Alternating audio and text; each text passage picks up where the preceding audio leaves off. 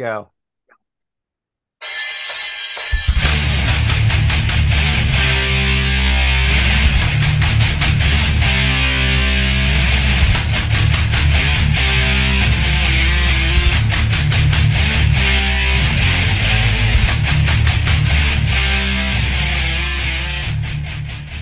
Hey, what is up, everybody, and welcome to the Get Your Bell Rung Football Podcast. He is Kevin Reynolds. I am Bobby Wall, and we are here to talk all things football and hit you with some takes that might rattle you up a bit. We got some news and notes, as always, on the show. We are actually going to get to make my next selection in the SiriusXM Fantasy Host Dynasty League, as I am currently on the clock in a slow draft. And most importantly, and probably most excitedly, we are going to go over our way too early top five rankings for each of the important fantasy positions. But first, Kevin Reynolds, how you doing, my friend? Living the dream, buddy. You sound like you were singing there at the beginning. It was a little awkward, to tell you the truth. I just wanted to serenade our listeners just a little bit. Okay, fair enough. You know, you do you. I think the question on everyone's mind is, will Mama Reynolds make another appearance on this week's podcast?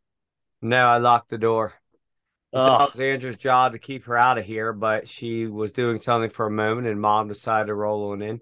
For those who don't understand, my mom is well past the mid-range of dementia and, for the most part, has no idea what she's ever doing. So, yeah, but that... if you were to barge in there, man, it's all good. We're working people, real people, family people. It's all good. Yeah, she had to come tell me that Buddy was downstairs. It's important stuff, man. Like he was in trouble or something. I tried to explain to her, he's our dog. He can go anywhere he wants in the house. We don't need to keep tabs. It's all good, brother. Speaking of where is he going, where is your boy DHop headed? I don't know. It looked like it would be the Bills or Chiefs, but now they're saying they don't want to pay because the OBJ contract is throwing all that out of whack. I'd like to see him go to the Ravens, but then I'm like, what for? El Jax can't throw anyway. We already have three guys that'll be grossly underutilized. I'd like for my fantasy purse, I'd like to go to the Chiefs. As we were talking before the show, his best days are behind him. He's still a top 20 guy in the league, but he's no longer going to be the guy vying for a top 3 slot.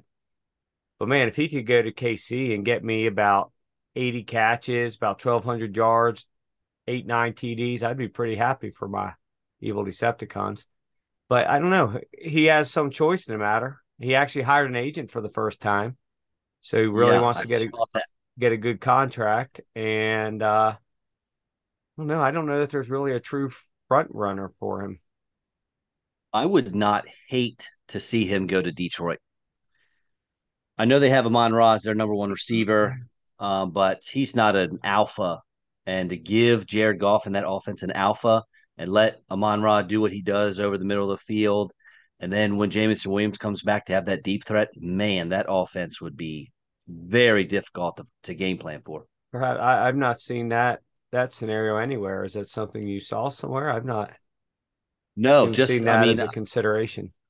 Yeah, I just sat down today and just looked at teams and thought of Fitz and figured, Jared Goff's a top probably 15 quarterback in the league. He's not one of the upper echelon guys as far as real football goes. Yeah. But the Lions, I'd say they're contenders this year, maybe not for a Super Bowl, but at least get to the playoffs. And then obviously, we see time and time again, look at the Miami Heat right now. Once you get into the dance, there's no telling what's going to happen. So seeing him in a Detroit uniform, I think would be pretty sweet. Be cool. Yeah. We've seen the Jets. So there's a lot of talk with that. Even the Patriots. It's anybody's guess right now, but for fantasy purposes, I'd like to see him go to KC because he'd definitely be the lead dog there. I think even Salah came Buffalo, out. Diggs is still would grossly outperform him. Either late yesterday or early today, I think Salah was in an interview and they asked him straight up, "Are you guys going to go get Hopkins?" And he said no. He did. He said, "We're happy with our receiver room," but coaches say that crap all the time. And then the very next day, the guy signed. So I don't believe any of that crap for a second. I'm not saying he's going there. I'm just saying for any coach who just outright say, no, that's just a crock. Sell it to somebody who wants to buy it.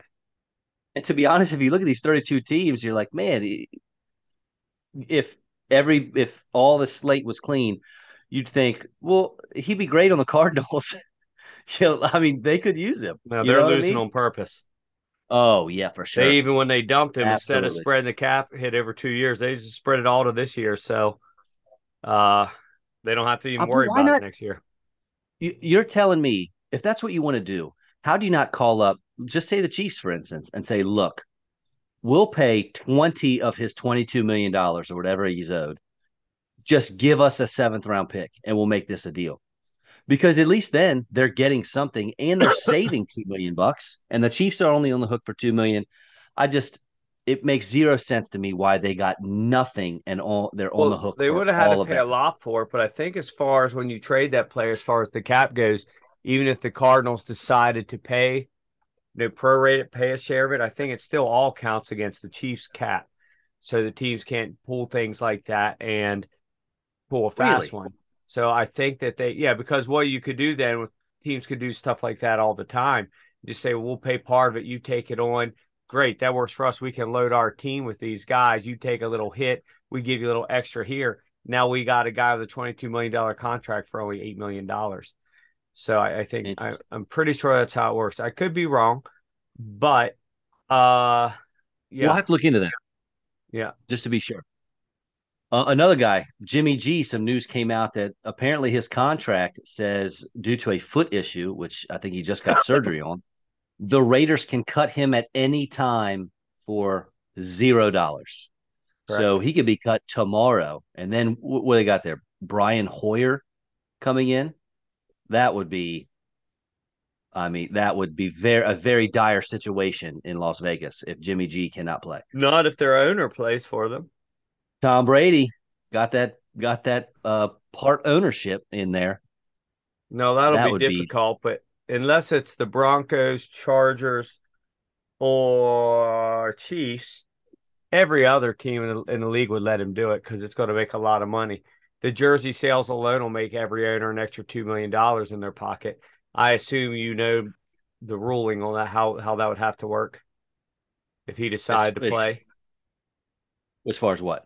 As far as how he can't right now. He's part owner now.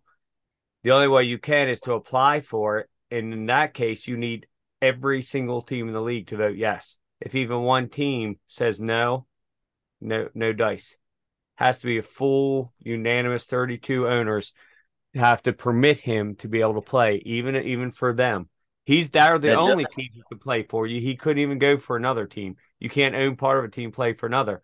But if you do own it and all 32 owners are on board, sign off, you can play for that team. That does put the other three AFC West teams in a predicament.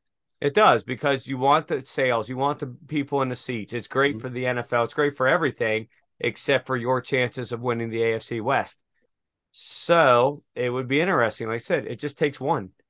Just one that says no and he can't play. It's very matter of fact in the rules, so that would be interesting. But that Jimmy G thing, the Raiders were smart to put that little that little bullet in there that if he didn't pass the physical, I mean the contract's the same. It's just that it's now that signing bonus is gone. It's just part of his year one salary. Well, if they cut him before he ever plays, they've never paid him a penny, and the contract is essentially null and void because no part of it's guaranteed. I don't think that's what they want though. They signed him for a purpose, but he needs to be able to be on the field to fulfill that purpose. Now, let's say Jimmy G, they cut him, and Tom Brady, Sean Payton steps in and says, nah, just kidding, you're not going to do this, and votes no. Where do they go after that? Do you trade for Trey Lance? No, do you sign Carson Wentz or a different free agent? I mean, he's got a lot of free time. He's being kicked out of the United Kingdom. I mean, why not? Why did I do that? Persona non grata. You know what? That's my fault. That's my own fault. It's been weeks. You lulled me to sleep is what you did. You didn't bring it up. Oh, boy, that was nice. Well, you set yourself up for failure there. Waiting for your chance, and I just handed it right to you. Yeah, gosh. Persona non grata for that fella. And you know what? I don't know what they do, because otherwise they have zero chance with a journeyman. It's not going to work. So I think ultimately this will work out. They'll get him. They'll get their ducks in a row. He'll pass the physical, but there could be bad blood now. But that said, you signed the contract, so you knew that there was a possibility, and you knew deep down inside you were the person that knew that your foot was still screwed up. So you can't get too upset when you get called out on it.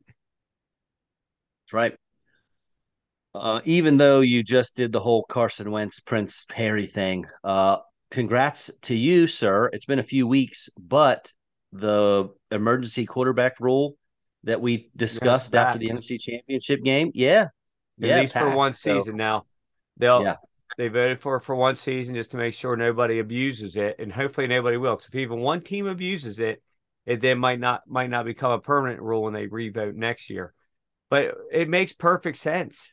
It's just like the hockey goalie in the stands who might come out and play for either team if they run out of goalies. That would be even cooler, that you just had a quarterback in the stands and you don't know if he's going to go play for the Niners or the Eagles tonight, but he might play for one of them. I was having this conversation with a couple of our listeners, and one of them said it should just be Josh Johnson. He's played for half the teams in the league anyway. He has, but how could he be in every stadium at once? But wherever he's at, they just give him a stadium and he goes and he just plays for whoever. There's a better one, dude. Sure, he knows their offense. There's a better one that's played for everybody. And you would be sitting there hoping, hoping and praying your quarterback to get hurt so Fitz can come out and lead the charge. Oh, chuck six touchdowns, bomb touchdowns, and then the next week he's back in the stands eating Cheetos and a beer. Oh, I love that guy. He's the best. All right, you ready to make this? I wanted to ask you. You brought up rules changes. How do you feel about this new sissified fair catch on kickoffs crap? Just they're just delaying the inevitable. Just remove the kickoff. I don't want that either. I like people slamming each other. It's called an occupational hazard. You get paid millions of dollars to do it. I agree. There are people 100%. With much more dangerous jobs who get paid beans. Here's a fun fact for you that means nothing to no one. I am still the all-time leading kickoff returner for my high school. Been 20 years. You mean what do you mean, touchdowns? You mean yards? Yards, okay. Yeah, we were pretty bad, so I got a lot of opportunities. Yeah. But that being said, I love the kickoff. It's one of the most exciting plays in the game. Is. But listen, it's going to go away. That's what they're doing. They're just taking baby steps. If you're going to do it, just cut the cord, okay? Just make the jump and just end it now. Don't kill me, death by 1,000 cuts. Just do it. I think they're doing that because there's still this little gap. There's enough old school people like me to think football's become extremely sissified, and then this entire sissified generation that's coming up that watches it. They don't want to alienate one side or the other yet, so you just do that very slow removal of it, so nobody's too pissed off all at once and just says, you know what, I've had enough. It's just right. The thing is, though, it's not like you would stop watching because they eliminated the kickoff. No, but I'm starting to get less and less happy with the NFL in this. When it eventually does become two-hand touch, I'm done. I will not watch it anymore. Sure. Yeah, if the flags come out, I'm gone.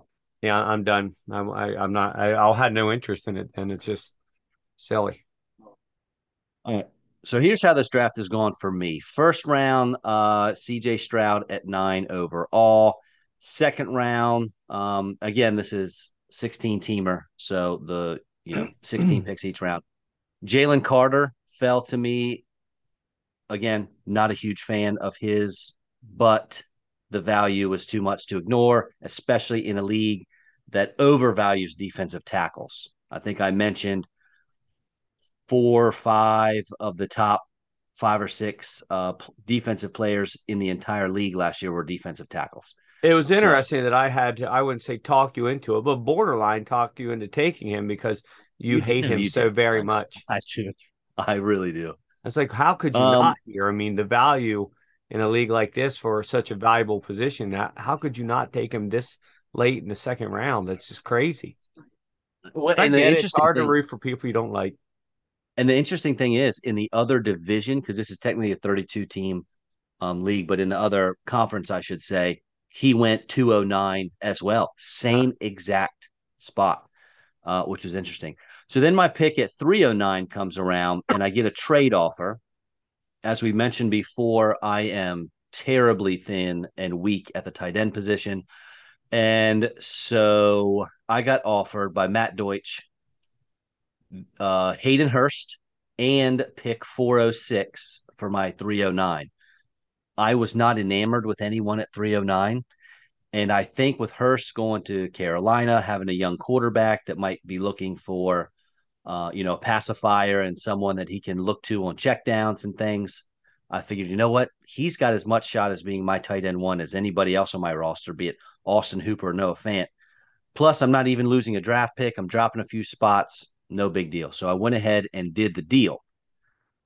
So when 406 comes around, somehow our boy, even though I already drafted C.J. Stroud, Hendon Hooker is staring at me. And given my quarterback situation, I only have Matt Stafford and now C.J. Stroud and Davis Mills. Kyle Trask doesn't really count. We both think Hendon Hooker might have an opportunity to be the best quarterback in this class once he comes back from injury. There's no guarantee Jared Goff comes back in Detroit next year. I feel like this was the easiest pick I've had so far. Yeah, I said I sent you that text with like midway through the third round, like, hear me out. But if he's there, let's do this. I know. And you at first seemed skeptical. You said like maybe you wouldn't even touch until the fifth round. I'm like, why? We both think he's going to be the best quarterback in this class. You are in a tough spot for quarterback because you have one guy retired, sort of, another guy who might play 3 games and is definitely past his prime anyway. Why not take 2 young guys now? One of them almost has to hit, right? Right? One of them has to. And if either one of them do, you're set a quarterback for the next 12 years. Yeah. So not why not? Because my fear would be nobody getting him. So when you took him today, what I write to you, like I guarantee somebody, there's a couple guys in your league that are like that mofo, because they were same as you, waiting on 5th, maybe 6th round. Let's see if he drops. We'll take a flyer there. But sometimes the smart person takes them early and just screws up everybody else's plans. So well done. I'm glad you pulled it. Thank you. Appreciate that. And one cool thing about this league is that it has a taxi squad. So you can put all of your rookies on the taxi squad if you want to, and they don't take up a roster spot. So that's helpful. Plus, what was I going to say? Oh, besides him, there are no offensive players left that I really want. So I kind of took the Washington Redskins approach here, where I took C.J. Stroud as my RG3 and Hendon Hooker as my Kirk Cousins, and we'll just see which one turns out better. Why not? Right. And at worst, if they both work out, you got some really nice trade bait in 3 years. Yeah. Or and the classic thing of at least they're not on anybody else's team. True. Yeah. And in a 16-teamer, I mean, these positions get thin. Quick. Really did. I feel your pain there because, my league of records is 16-teamer. Right. So, it gets thin real fast. And so then I got lucky because I was 406. I picked at the 409, and I was debating between kind of 4 guys. Brian Branch and Dorian Williams were 2 of those guys, and they both went bang, bang. So that sort of helps me and makes my decision a little easier. And you look at it, and it's like, I haven't taken – a wide receiver. I look, and the best wide receiver left is A.T. Perry, New Orleans. But he's a 5th-round pick, and there's no receiver left that was drafted in the first 3 rounds. And same with running backs. And the research is tremendous that says a running back or receiver taken outside the first 3 rounds, the odds of them hitting are so minuscule. Now, obviously, it happens. Yeah. You're Keenan Allen's, you're some people like that. Right. It happens, but it's rare. Why am I wasting a pick on a guy that I have maybe a 10% chance of hitting on when I'm staring at Kalijah Kancey? Now, granted, I don't need a defensive tackle, but again, that position's pretty weighted in this league.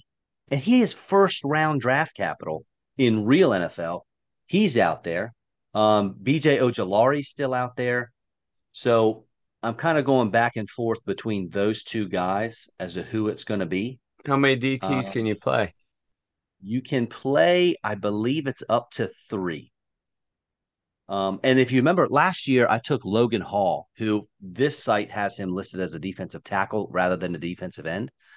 So I have a little insurance policy. If something happens to Kancey, then, you know, I can just fill him in with Logan Hall. I think Kancey's the way I think that's the direction I'm heading right now.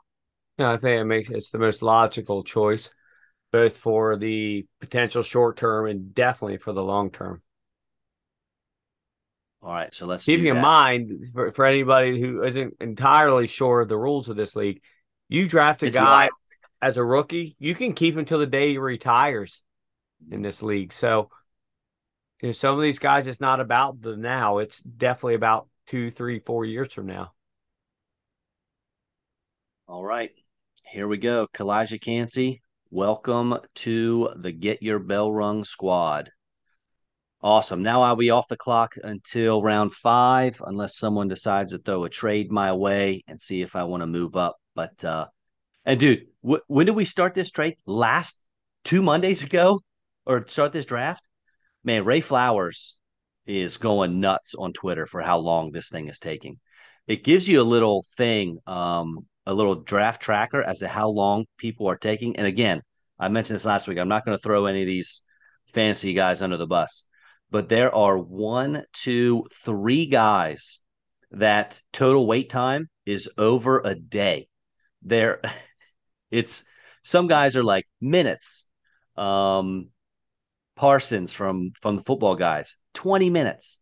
That's his total time of making a pick. Bob Harris, he Hall of Famer Bob Harris, he pre-ranks his players and puts them in his queue.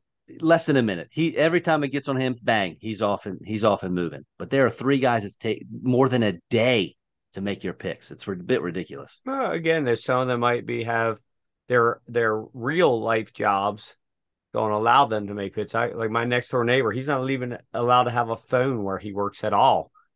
You can be fired for having your phone on the premises. So some of these people can't maybe, but others, yeah, they put a little too much time into picking between 5th round wide receivers. Right. All right, ready to move on to these two way too early top 5 fantasy guys. Yeah, which ones are we planning on doing tonight? Just all of them, or just I got them all. Yeah, well, did you do your kickers? Okay. All right. Let me rephrase that. Quarterbacks, running backs, wide receivers, tight ends. Okay, I did defenses too, but I did not do kickers because I wanted a special show just for that. Okay. We can do defense. That won't be difficult. We don't have to, but I really want that kicker special. I think we could draw that one out to 2 hours, talk about that, talk about the royal family a little bit everything. What you should do is surprise me one time and get like a former NFL kicker as a guest and just throw me under the bus and say, Bobby, why don't you tell me how you feel about that? Actually, would be cool. Kickers. Or if I could get Markle on here and be upset about how you dismiss her completely. Oh, please do. She is a beauty, but she's a vile woman. There's something about her that's just she may have aspirations of world dominance, a takeover of us all. All right. So, top 3 QBs. You pick the order. Mahomes, Hurts, Josh Allen, right? I have Hurts, Mahomes, Allen. Perfect. I love that. An opportunity for El Jax to supplant any one of them. I am a little worried about Josh Allen. He's the only one I'm really worried about because they did not ban the butt push or the tush push or whatever they call it. The Eagles do. That's still ready to roll. But the head coach, Sean McDermott, and was it Billy Beane, the GM of the Bills, have come out. Any chance they get, Josh Allen's got to quit running as much. We don't want to use him that much. They go out and they get Damian Harris, who's going to be a short yardage guy, take away some of those rushing touchdowns. Yeah, maybe. But they say that, but then they don't do it. I know. But listen, it's easy to talk about every year, but they don't do it. So until they actually change that, I'm not going to drop him down to 7th because of the butt push. I still got him at 3. He's just the one. Right, if I had to be worried. Yeah, if I had to be worried about someone, it's him. I wouldn't say I'm worried about because I really don't see them changing much. any one of them could drop just because if they get hurt, they might miss 3 games. And that'd be enough. So if El Jax, if this offense works out, he could be number one. I don't think he's going to, but he could. But he needs to stay healthy too.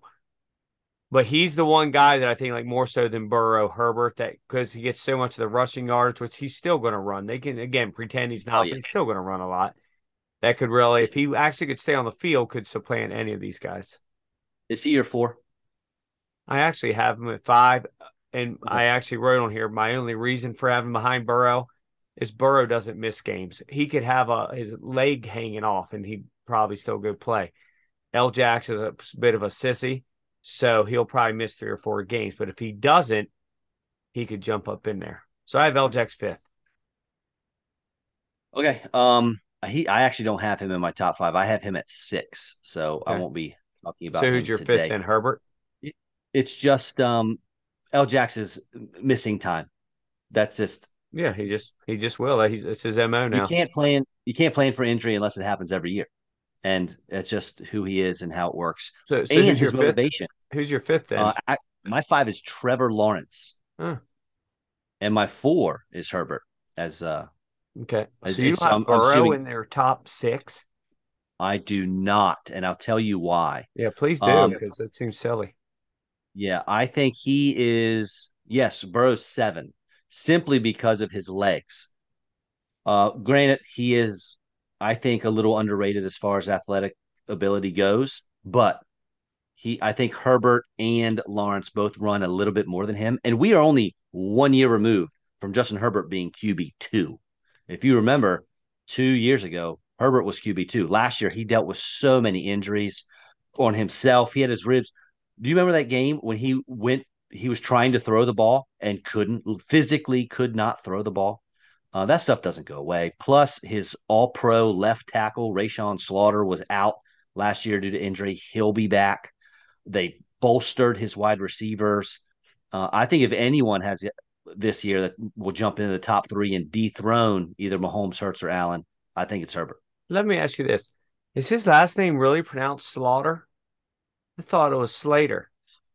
Did I say Slaughter? You did. And because Sorry. I'm only asking not to put you on a spot because I'm asking because it'd be so much cooler if it was Slaughter. How awesome would it be? It's your last name Slater. Slaughter, and you're, you know. Actually, a good buddy of mine, his last name is Slaughter, and he played strong safety at my college. He was a freshman when I was a senior. His name's Slaughter. He's awesome. So I got a Slaughter story for you. Long ago in college, Great. I hooked up with a chick that her best friend's dad is Sergeant Slaughter.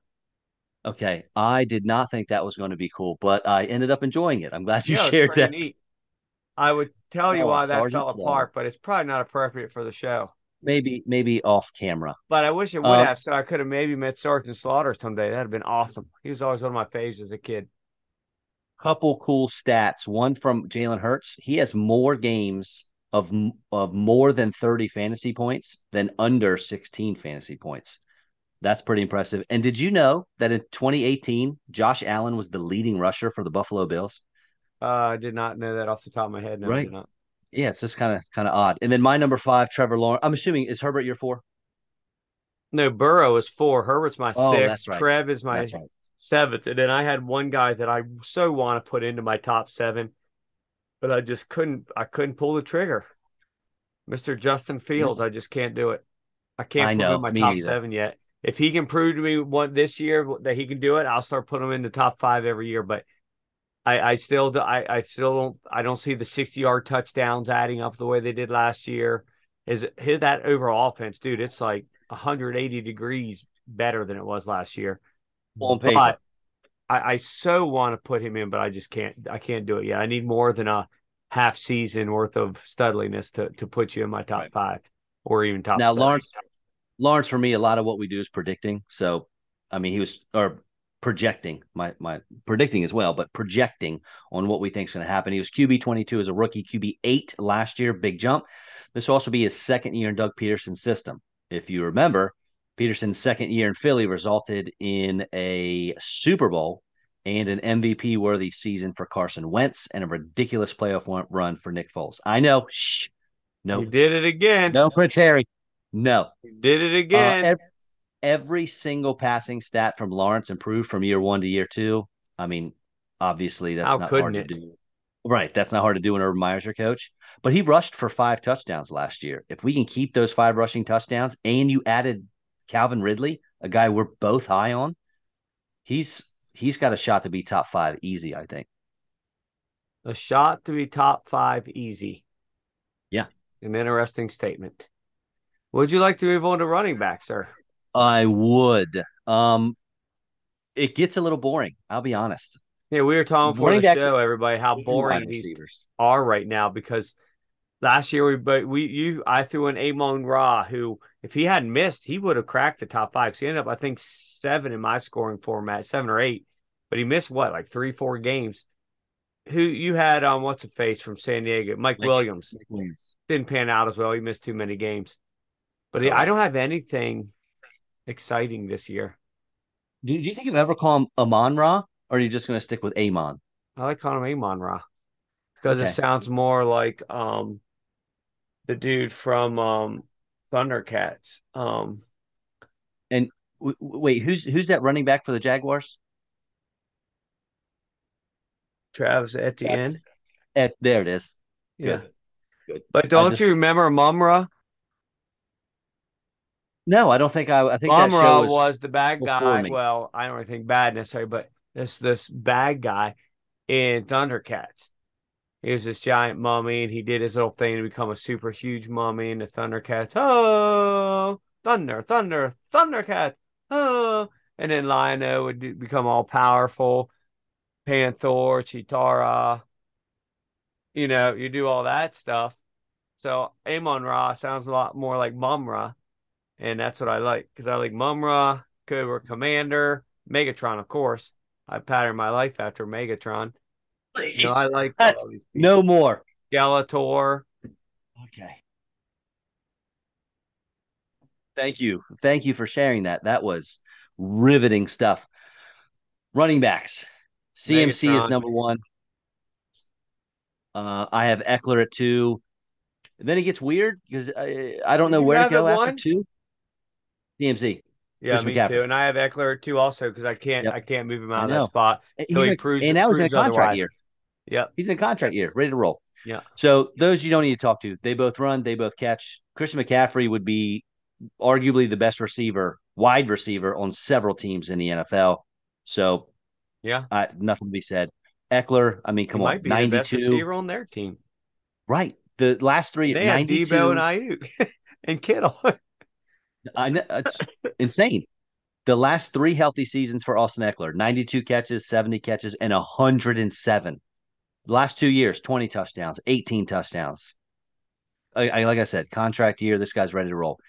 Then I have Jonathan Taylor, followed by Saquon, and then my guy that I can't quit, Nick Chubb. Wow.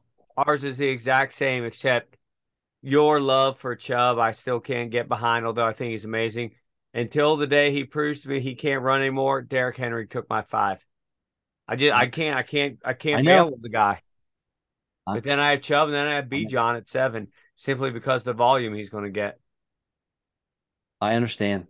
I do. It's one of these every days, year he's going to fall apart, and it just fall off a cliff, and it hasn't happened yet. I will say I'm higher on Derrick Henry than at least as of now for how fantasy drafts are going in ADP. I think Henry, I got him at maybe 7 or so. I can't remember off the top of my head, but I'm not going to argue with you having Derrick Henry in the top 5. Yeah, this is like arguing apples with apples. It's right. These guys, they might all, our 3 through 6 might all end up separated by 20 points total. Yeah. So imagine Jonathan Taylor, if he would have been on the Ravens the past few years with the offense that they ran. Wow. Right. And that's probably going to be a similar offense to what he's going to have now with Anthony Richardson, right? It's going to probably be the Philly offense with less passing and more running. So as long as they can get their offensive line back in check. I mean, they had one of the better offensive lines in the league, and last year they stunk. Yeah. And he's got to stay on the field. I'm writing off last year as an anomaly. And yes, I agree. He needs to be on the field. But if he's hindered a lot this year, then we're starting to really, for the next season, 2024, we have to really start rethinking his place and all this. Yeah. He'll be the next Swift. Saquon is either one of the best backs in the league or he's absolutely nothing because he gets hurt. He was his rookie year was RB2, then nothing for 3 years because he's injured. And then last year, back up to RB6 under Brian Dable. So Dable obviously knows how to use him, wants to use him. If Saquon gets 300 touches. Yeah, and, I mean, and a season and a half of that was a blown ACL. So, you know, that is what it is. But, yeah, the Dable thing, man, he's – boy, he turned that whole franchise around. I hope it keeps going. Not necessarily because you're Eagles. I just think it's good for football, for the Giants to be relevant. And I like Dable, so I am kind of rooting for him. I just need them to lose every game. So I don't know how that works, but you need them to definitely 17 for the Eagles to beat. Definitely lose to Philly both times. All right, Nick Chubb. I understand that I'm almost always higher on him than everybody else, but he is arguably the best pure running back in football. PFF agrees. I feel like year after year. I think this is like the third year in a row that I think they have. I'm with you. You definitely have an unhealthy, non-sexual attraction to Mr. Chubb. It's bordering on concerning at this point. He's been in the league 5 years, and he just set a career high with 1,500 yards and 13 total touchdowns. Plus, the guy who I've hated the most being a Chubb owner is Kareem Hunt, because Nick Chubb would get 60 yards on a drive, and then they pull him out so Kareem Hunt could score the touchdown. No, that's true, the touchdown thing, but I don't know. I love the guy. It's just playing for the Browns. They can't get out of their own way. I think they're going to be actually worse than last year. This whole Deshaun Watson experiment, I don't think it's going to really work out. And I still have him at 6. It's not like I think he's horrible. He could easily end up 2. But I just don't – I'm not quite as enamored with him as you are. I think Watson will – I think he will bounce back. I think he's going to have – much worse than he was last year. Well, that's very true. Do you think that Nick Chubb is a Ravens killer? Do you think that is clouding your judgment? No, because I still have him at 6. Okay. I think he's a wonderful runner. I think the Browns suck. I think that holds him back. I love that you expressed how I have this irrational love for Nick Chubb, and I have him one spot higher than you. Yeah, but the way you talk about him, like you start to glow. Your eyes get bigger. Your smile gets a little bit higher. Yeah, you start looking up to the skies. For all I know, you've got a picture of Chubb on the other side of the screen there. Just you've been looking at this whole time. Who do I love more? Him? Girl looking at her crush. Who do I love more, him or Keon White? I'd say Chubb. Yeah, probably. Although, man, I went on a rant for Keon White, didn't I? You did. All right, so the receivers. I also don't know how to tier these guys because it's almost like you got your 3 guys that are a 9.9, and then you drop down to a 9.7, and you got like 3 or 4 guys there. And then there's 3 or 4 guys that are like a 9.6. And it's just there's no separation here. It's all just who's on the field the most and who gets the lucky more touchdowns. I would not be surprised if our top 3 are the same again. I'm sure you have JJ at 1. No. Wow. This is my only wrinkle. Okay, so I got JJ, Chase, and Cup. Huh? So it's Chase or Cup? Is Chase or Cup your number 1? Neither. What? I think Tyreek. Okay. I think this is Tyreek's year. I think he's going to get a few more touchdowns, a few more yards. Tua hopefully healthy all year because his stats got really hurt when Tua wasn't in. I'm looking for a healthy 2 all year, and I think Tyreek will just barely eke out JJ at the end. I wonder if there's ever been a number 1 overall wide receiver in fantasy that had another top 10 guy, because there's 2 top 10 receivers. Right, we need to check that out because I know like the greatest show on turf, Rams, maybe. Maybe the Niners way back in the Jerry Rice, John Taylor days, maybe. It will be tough because Waddle's going to be up there. Yeah. I mean, so even last year, Hill and Waddle were both top 10 guys. Yep. I think 2 years ago was like Chase and Higgins, A.J. Brown and Devonta Smith last year as well. They were both two top 10, top 12 guys. So that's going to pump the brakes for me for Hill. Hill's my 4, and then I have Stefon Diggs at 5. Although, I don't know, that worries me a bit. But then if I don't have Diggs, who do I put in? Okay. And see, that's the thing. I have him at 5, you have him at 9, and they both make sense to me. Yeah, they both do. You know what I mean? Again, it might be a 20 points separating 5 through 9. It might be 20 points separating 2 through 9. Right. That's how good these guys all are. They're on great situations, good quarterbacks, except for Devontae Adams. So I currently have it 7, but that could drop down to 13 if the wrong thing's happening. So I have Tyreek, JJ, Cup, because who in the hell else are they even going to throw to? The dude's going to average like 17 targets a game.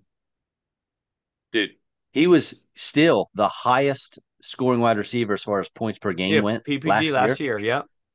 And we can't forget the year before, he had 191 targets, 145 catches, just shy of 2,000 yards. And he's all they have now, dude. They're going to throw to him mercilessly.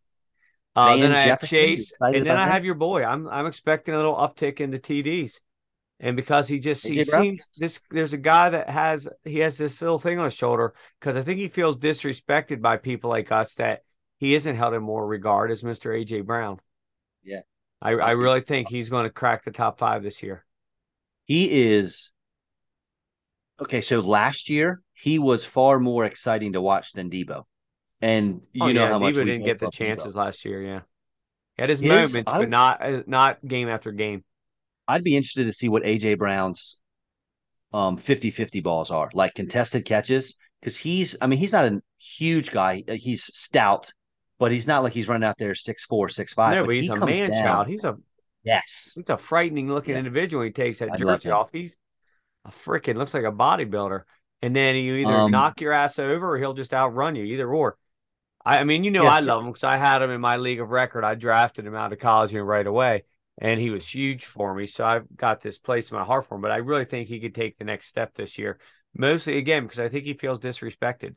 That his name does not frequent. When you talk, most experts, the top 5 guys in the game, most of them don't list him. He's in their top 10, but most of them don't put him in their top 5. Because who are you going to take out of it? Taking Chase out of it? You taking Cup out? You taking Devontae Adams out of it? Stefon Diggs?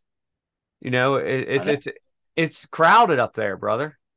Yeah, it very much so. And draw names out of a hat. Might have to do that come draft day. That's it. Again, it comes out of this a lot of situation, but as much as that, just being on the field for 17 games. Right.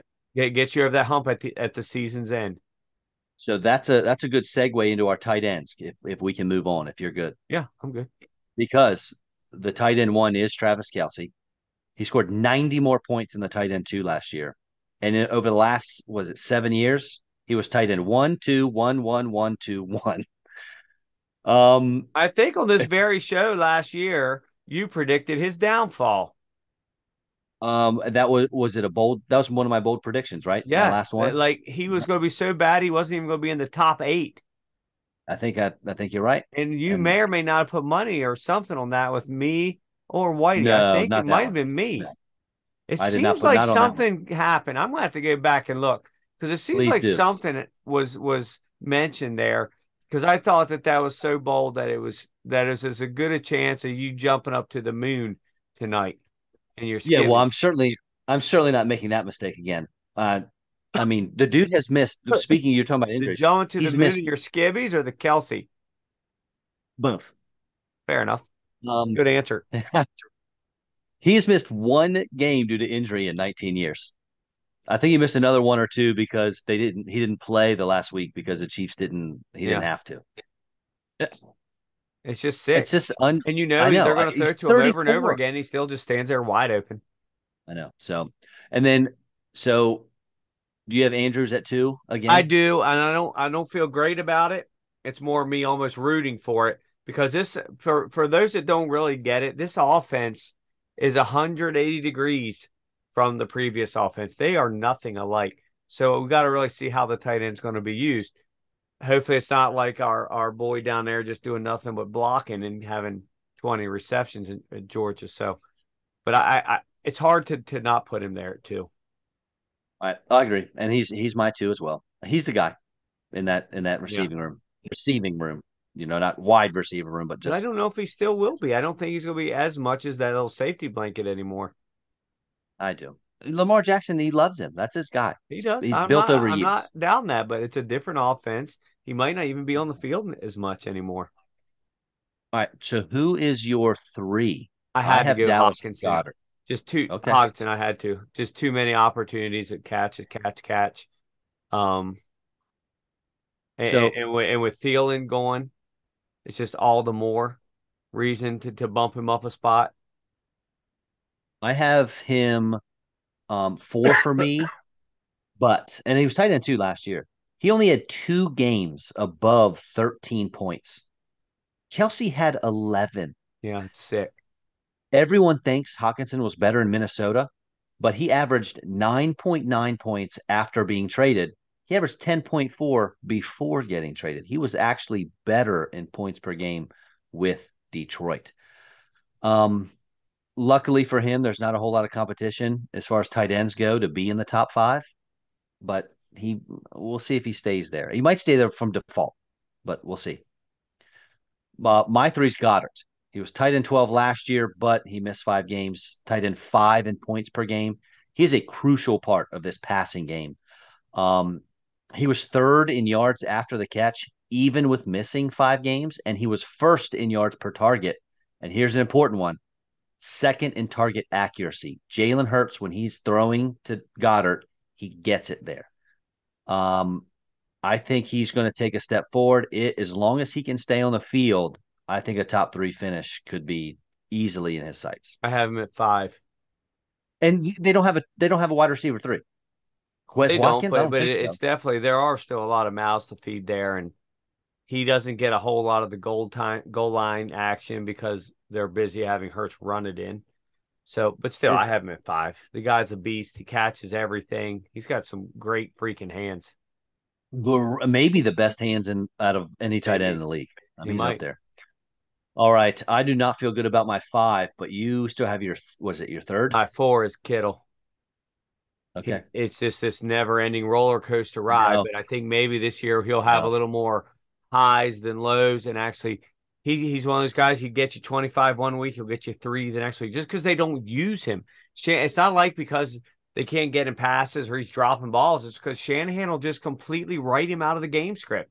It's mind-boggling to me at times to just see him do nothing but block, and then they end up losing that game. It's one of those stats that he has. Like it's something like if he's had 10 catchers more, the 49ers are undefeated, yet you don't do it. It's very strange. So I have him at 4. I mean, your boy Pitts, though, I don't have him in my top 5. I assume that's who you're talking about. Yeah, and I'll be honest, he's probably not going to end up there when the season rolls around. His Kittle right now is my 6, and he had such a strong end of the season. The last, 4 games, he went 93 with 2 touchdowns, 120 yards with 2 touchdowns, 23 yards, but he scored, 29 yards, but he scored twice. So he really had a strong finish there. And this is it, man. This is the last hope for Mr. Kyle Pitts. The potential is incredible. He's just never, ever reached that. Was he drafted 4th overall, that draft capital? He missed 7 games last year. He was 1st in targets per route run. And that's like a huge fact, determining factor in who is going to, perform well as far as pass catchers go. 1st in deep targets. He was 38th in target accuracy. We said that Dallas Goedert was 3rd. He was 38th. They just flat out missing him. Not even on his side of the field. So I'm hoping Desmond Ridder, worked in the offseason. Now, granted, a lot of those passes were from Marcus Mariota, and he's now gone. But, man, if Ridder can get a connection with Kyle Pitts and with, he's not the only big boy there. They got Drake London on the outside. He could really put up some stats. But if you're going athleticism alone, I'd put him at 2. Fact is, hurt too much, and he has terrible quarterback play, and just nothing seems to really be happening. I considered putting he who shall not be named above him and putting him at 6 and Pitts at 7. But currently I have Pitts at 7, he who shall not be named at, or Pitts at 6, he who shall not be named at 7. Yeah, I don't off the top of my head. Excuse me, off the top of my head, I don't know who I have outside of 6 because no Kittle's my 6. I would have to look. He who shall not be named, I don't think I have that high. He's done this. I have him at 7 because 7 through 18 are all the same guy. It's the one that gets a couple extra lucky touchdowns is be the one that wins out there. It's like we said, when you're in a redraft league, if you don't take one of the top 5 or 6 tight ends, wait till the 15th round. What about Chigakonkwa? What about him? I mean, I think I have him. He might be my 7 or my 8. Okay. He's explosive. I think he had more 40-yard plus touchdown catches than anybody else in the league. But again, those are anomalies. Those aren't things that happen year after year. Right. But you're right. He had a great second half of the year. I mean, he. I just need more than a half of a season to start vaulting you up above some of these guys. Yeah, but like you said, once you know, if you don't take one in the top 6, 7, or whatever, then just wait. Well, I mean, if you're going to gamble on someone, why not gamble on a guy that tenth, maybe explosive? But I wouldn't. I say gamble on him in like the 10th then. But I'm not going to go. I'm not going to reach for a guy who had 6 good games and might never reproduce that again. I mean, we don't even know what the quarterback situation is going to be. So I don't know. Yeah, right now he's going at pick 125. So there's your 10th round tight end. That feels good. He's going right before Dalton Schultz. So let's see. Right now, Fantasy Pros, it's Kelsey, Andrews, Hawkinson, Kittle, Kyle Pitts. Yeah. What's that? So they flip-flop those. Goddard at 6. Then Waller, he who shall not be named from Jacksonville. Pat Freiermuth, David Njoku, Dalton Schultz, and then Chig. Interesting. Dalton Schultz, he could end up with a decent season. Steady, I would probably say. He very well could. He's going to get some balls. They don't have a whole 3 to 5 catches every week. And honestly, with a tight end world, that's doable. But seriously, and when you look at this, tight ends like 7 through 16, I could just flip-flop them, and I would say, yeah, that makes sense.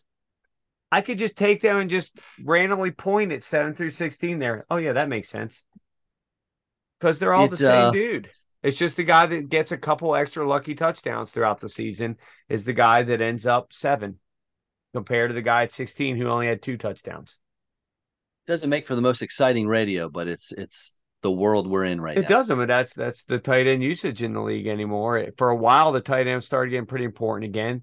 Now it's back to how it was. There's only a few teams that really, truly utilize them in any type of a heavy fashion for their offense, as opposed to just something to keep things interesting. You can fix that with a tight end premium league. But my question is, why would you want to? Why do you want to put a premium? And that's like getting really popular, tight end premium. Why would you want to put more emphasis on the worst position in fantasy football? Now see, like in my league of record, all this works because you're paid what you're worth. So Travis, these guys that we're talking about 7 through 16 are all going to go for like $6 or less. Kelsey's going to go for $55. So you're paying for the value. Mark Andrews will go in the 30s. Hawkinson, Kittle will probably both go around 25. Goddard probably around 20, 25. So you're paying for what you're expecting to get from them. But in like redraft leagues, like these guys, it's just trash. And then to make them more important just for fun, why? I tell you, right. Thank you. They are what they are. If somebody's going to use a first-round pick on Kelsey, okay, well, that in itself, it shows his worth. And that's going to show then throughout the rest of the draft because that person's not going to have the other positions covered. I was a little irritated because as this season, fantasy season was winding down last year, I started thinking, you know what? Normally my teams are – balanced. My drafts are balanced. I go QB late. I go tight end late. I'm balanced with a leaning towards running backs as my foundation. And I'm like, you know what? the stats are changing. Like the world is different now. Quarterbacks are going higher. You know what? I'm down for that. Tight ends, there's so few good, really good ones. I'm down to go higher on those guys, and I'll just wait on running backs. Hammer some wide receivers early. Yeah, and you get a couple third down running backs who still put up 17 points a game. They're nobodies in the grand scheme of things, but they put up 17 points a game because they get 9 catches for 60 yards and the problem is that's what everyone is doing. Like, I just did a mock draft on Fantasy Pros, their mock draft simulator. Everyone that fell to me were these big name running backs because everyone is going that way. So now I'm just going to be, I'm trying to get out of like my, normal routine here. Don't want to be stagnant. And when you're stagnant, you're bad. You're losing though. When you're stagnant. I can't though. Like right now, Jonathan Taylor's going 11th overall and Devontae Adams is going 12th. I'm taking Taylor over Adams there. I got Taylor as my RB3 right now. Especially with the quarterback conundrum there. Josh Allen's going 17th overall. Patrick Mahomes, 18th. I'm down for taking a quarterback early, but you're barely in the second round. They're doing now because their points now with adding running and everything else. You are at such a decisive advantage every week. Knowing you have Mahomes or Allen out there against somebody else having the number 13 or 12 ranked. The points, it's like Kelsey. You're going into every week with like a 13-point lead before you even start. At the 2-3 turn, who are you taking? Because these guys are back-to-back at the 2-3 turn. Derrick Henry or Devonta Smith? Derrick Henry, 100 times out of 100. Right. So I'm not even going to be able to go wide receiver heavy or quarterback early if everyone else is doing it. I'm going to have to zig when everyone else is zagging. Well, that's how you win championships, but it also is how you end up in last in the league. Right. When you go against the grain, if everybody else is right and you're wrong, you're really screwed. But if you're the one that's right and they're all wrong, you're in some real business. Then you just need a little luck in the playoffs. All right, sir. Anything else? I think we're pretty good, brother. We covered all the salient things from the week, I believe. Yep. All right, folks, thank you all so much for listening to Get Your Bell Rung Football Podcast. Check us out, Facebook, Spotify, YouTube, sometimes Twitter. But definitely check in next week. Maybe Kevin will get that ex-NFL kicker and throw me under the bus. That would be pretty cool, wouldn't it? I would like that. And we will have to plan our kicker show. Oh, yeah, for sure. Okay, buddy. Wait. Well, I guess I'll talk at you later here. See y'all, folks. That's good. Go Kalijah Kancey. Woohoo!